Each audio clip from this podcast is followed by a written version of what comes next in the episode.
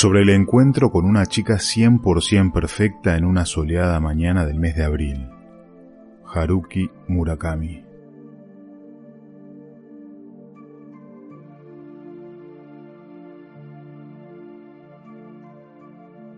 Una soleada mañana del mes de abril, me crucé con una chica 100% perfecta en una bocacalle del distrito de Harajuku a decir verdad, no era ni guapa, ni tenía nada llamativo, ni vestía de una manera especial.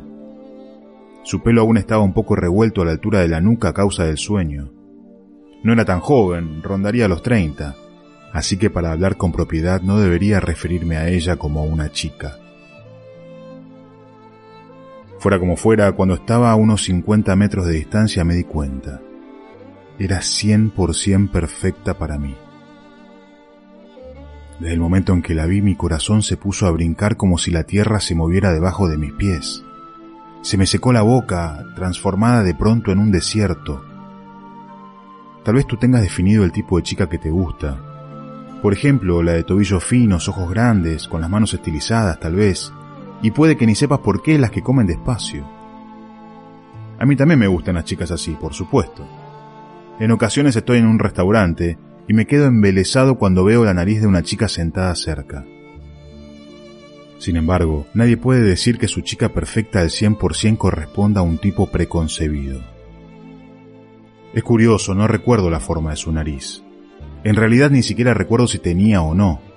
Solo me acuerdo de que no era muy guapa. Qué extraño.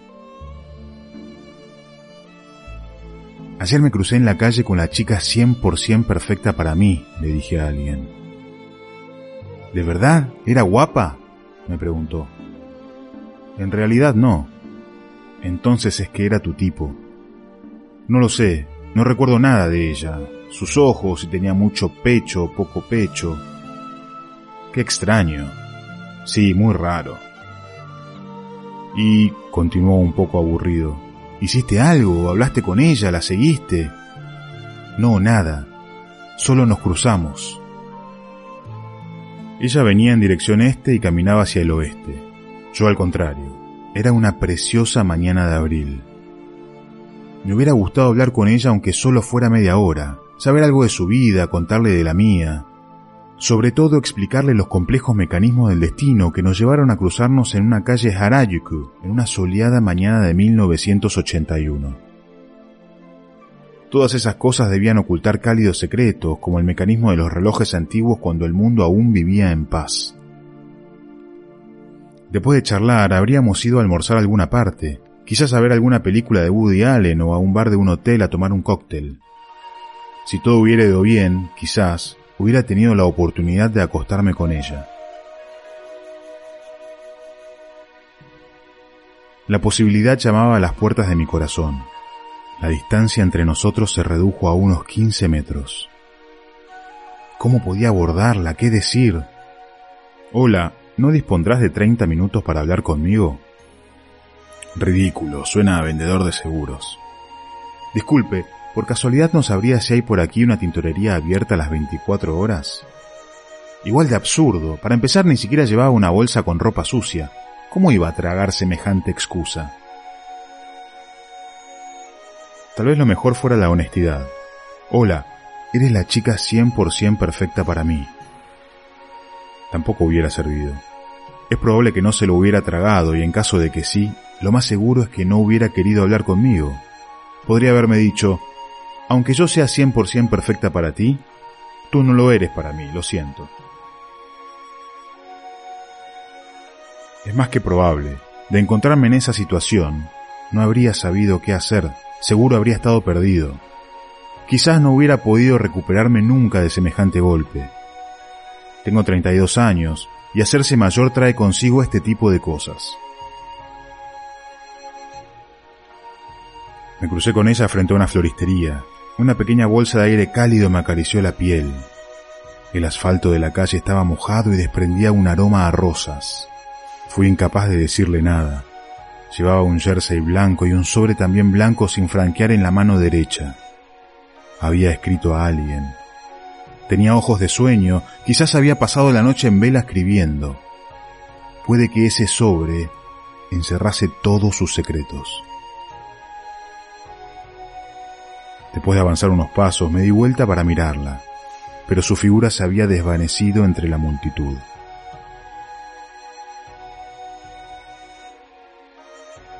En este momento sé cómo debería haberme dirigido a ella, obvio, pero las frases resultan demasiado largas, así que mis opciones de hacerlo sin equivocarme hubieran sido más bien escasas.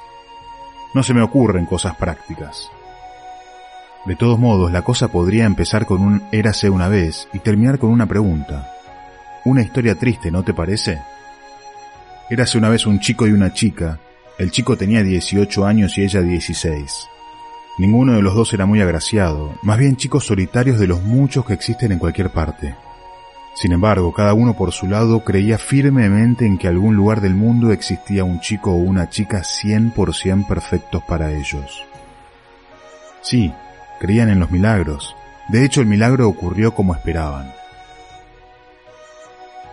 Un día se cruzaron casualmente en la esquina de una calle.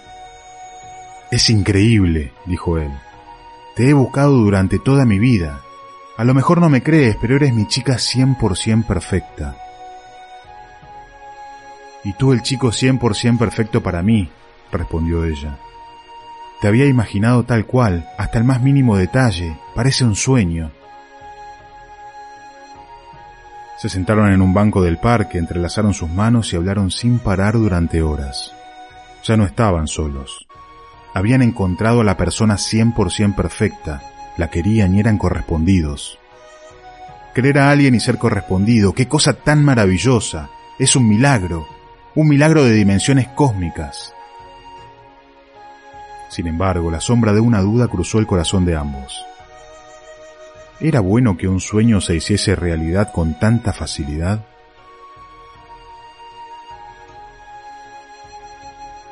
Cuando la conversación se detuvo unos instantes, el chico aprovechó para decir, ¿por qué no probamos si de verdad somos 100% perfectos el uno para el otro? Estoy seguro de que volveremos a encontrarnos y cuando eso suceda nos casaremos. ¿Qué te parece? Estoy de acuerdo, respondió ella. Después de eso se separaron. Uno se marchó en dirección este y el otro hacia el oeste. Pero la verdad es que no tenían ninguna necesidad de demostrarse nada. De hecho, no deberían haberlo intentado siquiera, porque eran los amantes perfectos y haberse encontrado era un milagro. El problema radica en que eran demasiado jóvenes para darse cuenta. Las olas frías y crueles levantadas por el destino empezaron a sacudirles sin piedad. Un invierno pillaron una gripe terrible y después de debatirse varias semanas entre la vida y la muerte, terminaron por perder la memoria. Cuando despertaron, sus cabezas estaban tan vacías como la hucha de D.H. Lawrence en su niñez.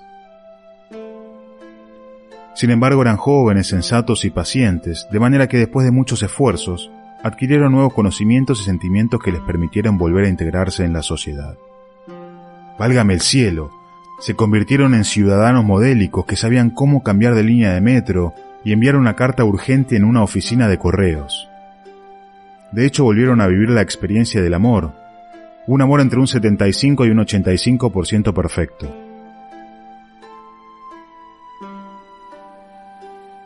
El tiempo pasó, el chico cumplió 32 y la chica 30. El tiempo pasó a una velocidad de vértigo. Una preciosa y soleada mañana del mes de abril, mientras buscaba un lugar donde tomarse el café para empezar el día en una bocacalle del distrito de Harayaku, el chico caminaba hacia el oeste y la chica en dirección contraria hacia la oficina de correos donde debía enviar una carta urgente. Se cruzaron en mitad de la calle. El tenue destello de un recuerdo perdido iluminó por un instante sus corazones que dieron un vuelco. Lo supieron. Ella es 100% perfecta para mí. Él es 100% perfecto para mí. Sin embargo, ese destello era tan débil que las palabras no pudieron brotar con la misma facilidad que catorce años antes. No se dijeron nada y se desvanecieron entre la multitud. Para siempre. Una historia triste, ¿no le parece? Sí, eso es lo que debería haberle dicho.